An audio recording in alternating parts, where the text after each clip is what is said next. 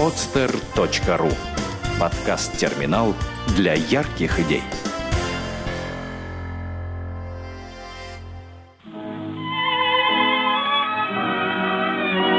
Дети войны. Подлинные истории. Хорошая память – залог счастливого будущего.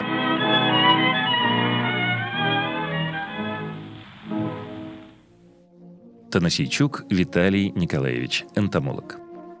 Я не видел войну. Я видел ее изнанку. Закутанный в одеяло поверх пальто, я сижу на высокой груди вещей в самом углу теплушки. Рядом дремлет мама. Спит лежа только пятилетняя сестра. Отец внизу, в куче людей, у гаснущей буржуйки. Топить ее нечем. На остановках не удалось добыть ни угля, ни дерева.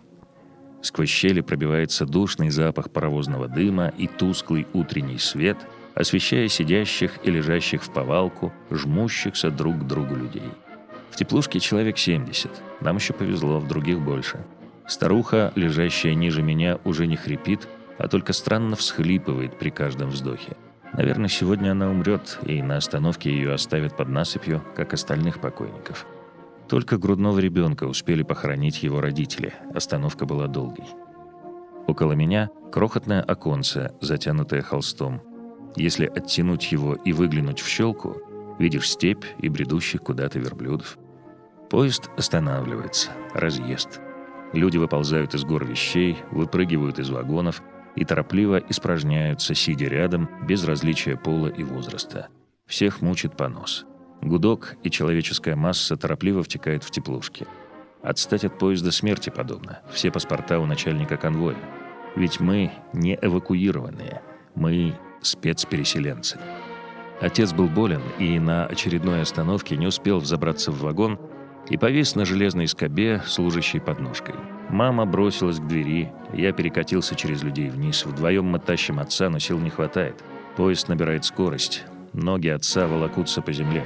Весь вагон видит это, но никто не сдвигается с места. И мама, обернувшись, кричит «Люди вы или звери? Помогите же!» И только тогда какой-то мужчина встал и помог втянуть обмякшее тело. Заросшее седоватой щетиной лицо отца было в испарине, но он пытался улыбаться. Мама, отодвинув сестру, уложила его, подогрела на буржуйке воду, сдвинув чужие кружки. Никто не сказал ни слова. Достала кусок сахара, разыскала какие-то порошки. Через несколько дней сидевшая неподалеку женщина сказала маме, «Вы не представляете, как вы были прекрасны, когда спасали мужа. Вы настоящая тургеневская женщина». Мама удивленно хмыкнула. Я родился в Ленинграде в 28 году. Родители работали на Мурманской биологической станции и пропадали там почти весь год, оставляя меня на попечение деда. А в 1933-м большинство сотрудников станции арестовали за вредительство. Но было это до убийства Кирова. Срока давали небольшие. Отец получил три года и отбыл их в прорфлаге на острове Прорва на Каспии. Потом работал на Волго-Каспийской рыбхозстанции в Астрахани, куда уже перевелась мама. Позднее туда перевезли меня. Весной 41-го я перешел в седьмой класс. А потом случилось 22 июня. Продовольственные магазины вмиг опустели. Стало голодновато. Сообщения от советского информбюро становились все страшнее и страшнее. 18 ноября пришел милиционер. «Беги к родителям и скажи, что послезавтра вас переселяют». Отец пошел в серый дом узнавать. В городе было много серых домов, но так, с большой буквы, называли только один, и от этого прозвища тянуло серным запахом страха. К вечеру отец вернулся. Да, переселяют. Куда не говорят. Всех, кто сидел, и всех ссыльных. Можно ехать одному, без семьи. Мама сразу сказала «нет». Расставаться в такое время нельзя, мы можем выжить только вместе. Мебель, книги, картины. Раздали друзьям на хранение. Почти все уцелело, друзья были настоящие. Нам приносили одежду, белье. Пригодится для обмена. Говорили, что бессмысленно ссылать куда-то одного из лучших знатоков Каспия, когда его знания особенно нужны. Ведь рыба – это стратегическое сырье – а потом появилось несколько НКВДшников. Главный толстенький, с бритой головой и усиками-щеточкой в пенсне. Деловито осмотрел комнаты, заглянул в уборную, спросил, какой метраж.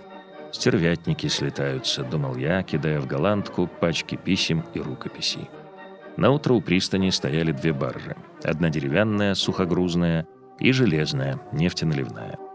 Нас отправили на сухогруз. Всего переселяли около четырех тысяч человек. У сходин стояли и никого не выпускали ражие солдаты с винтовками в щегольских белых полушубках. Никогда не думал, что могу чувствовать ненависть к красноармейцам, а тут чувствовал. Я знал, что мой отец никакой не враг. И после рассказов мамы о 33-м и 37-м был убежден, что большинство окружавших нас людей тоже не враги. За что же нас караулить? Зачем увозить? А этим мордастым НКВДшникам место не здесь, а на фронте. Волга рано замерзла той зимой. И две недели маленький буксир-ледокол волок нас через Волжскую дельту к морю. Волок медленно, порой уходя выручать кого-то другого. Уже через неделю я увидел на своем белье первую вошь. Раз в день раздача хлеба 300 граммов на душу. У мамы в запасе были толокно и лук. Толокно размешивали в горячей воде, сыпали крашеный лук, получалась тюря. Днем на палубе было воистину смешение языков. Старики профессорского вида и бойкие парни в клешах, крестьянки в коцовейках и тонные дамы, явно из бывших. Астрахань — город сильных. Начальник конвоя, постоянно пьяный НКВДшный лейтенант, объявил. «На лед не выходить, кто спустится, часовые будут стрелять. Шутить я не намерен. Чем больше вас сдохнет, тем лучше для страны». На корму все чаще несли длинные свертки, обвязанные мешковиной или простыней, и сбрасывали в воду, перемешанную с осколками льда. А на нефтяной барже, где негде укрыться от 20-градусного холода, люди просто вымерзали. Сделано на podster.ru Скачать другие выпуски подкаста вы можете на podster.ru